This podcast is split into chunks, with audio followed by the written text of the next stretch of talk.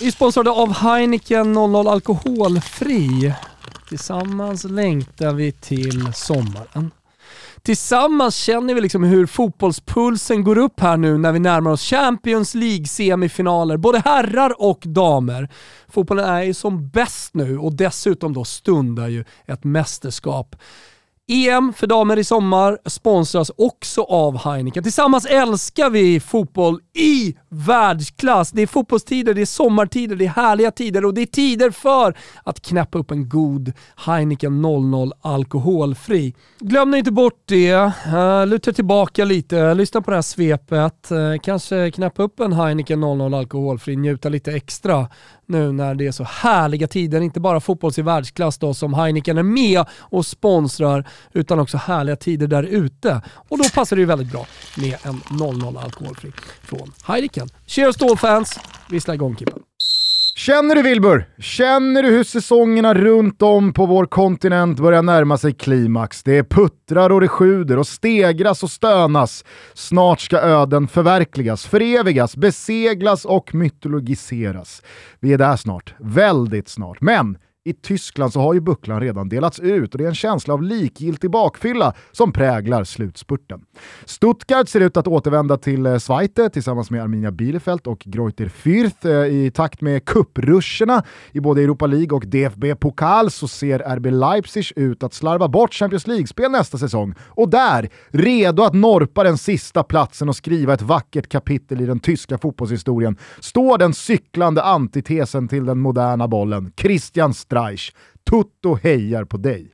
I eh, Frankrike så går striden om den sista selplatsen mellan lilla Rennes, Monaco och poplaget Nice. Eh, de sistnämnda tränas ju av Christophe Gattier. Ni vet eh, succégubben som vann ligan med Lille i fjol. Mer om honom alldeles strax. Toto noterar i alla fall. Toto noterar!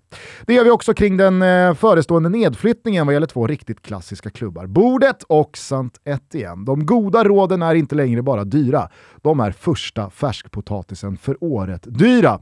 I eh, Premier League så vann både Burnley och Everton sina måste-matcher nere vid strecket och i och med det så tackar vi Norwich och Watford för den här gången och nu är Leeds, som ju andades ut för några veckor sedan, i allra högsta grad indragna i kampen om överlevnad. Fan vad det inte lyfter och vill sig för Jesse Marsh. Toppduon gjorde sitt mot eh, beskedligt motstånd. Arsenal tog tredje raka i jakten på Champions, Spurs slog ett tankande Leicester och Graham Potters Brighton tog plats på övre halvan efter en klar och tydlig bortaseger mot Wolves. I Italien så inleddes omgången med att Sassuolo drog till havet, ställde ut skorna och lät Napoli, ni vet tillbaka från Retiro-Napoli, göra 6-1. Hellas var ofina nog att ta alla poäng av ett desperat Cagliari och Lazio i jakt på Roma om femteplatsen tilläts ta alla tre poäng mot Spezia trots att segermålet klart och tydligt var offside. Viva la VAR!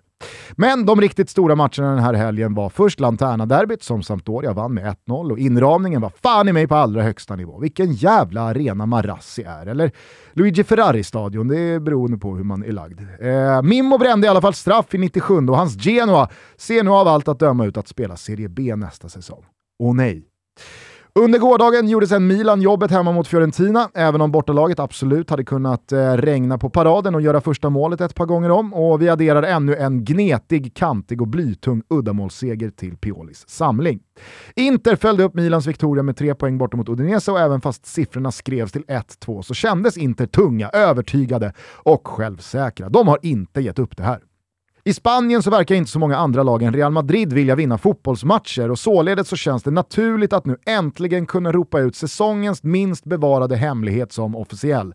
De vita marängerna är nu för 35 gången spanska ligamästare och det är länge sedan de var så välförtjänta sådana. Hemma i Allsvenskan så studsade Diffen tillbaka efter derbytorsken med 4-0 mot Sirius och Uppsala-laget tog i och med det upp jakten på Degen som seriens för tillfället sämsta lag. Men de röda skulle svara under söndagen. Oj, oj, oj så de skulle svara. Backa Sirpan! Här har ni ingenting att hämta. 0-6 i Brakan hemma mot naturgrässvaga Elfsborg. Niko Djurdjic med ett fuck this shitrött och 2-16 samt 0 poäng efter en femtedel av serien. Om inget radikalt händer så får snart superettan se upp. Här kommer fan degen.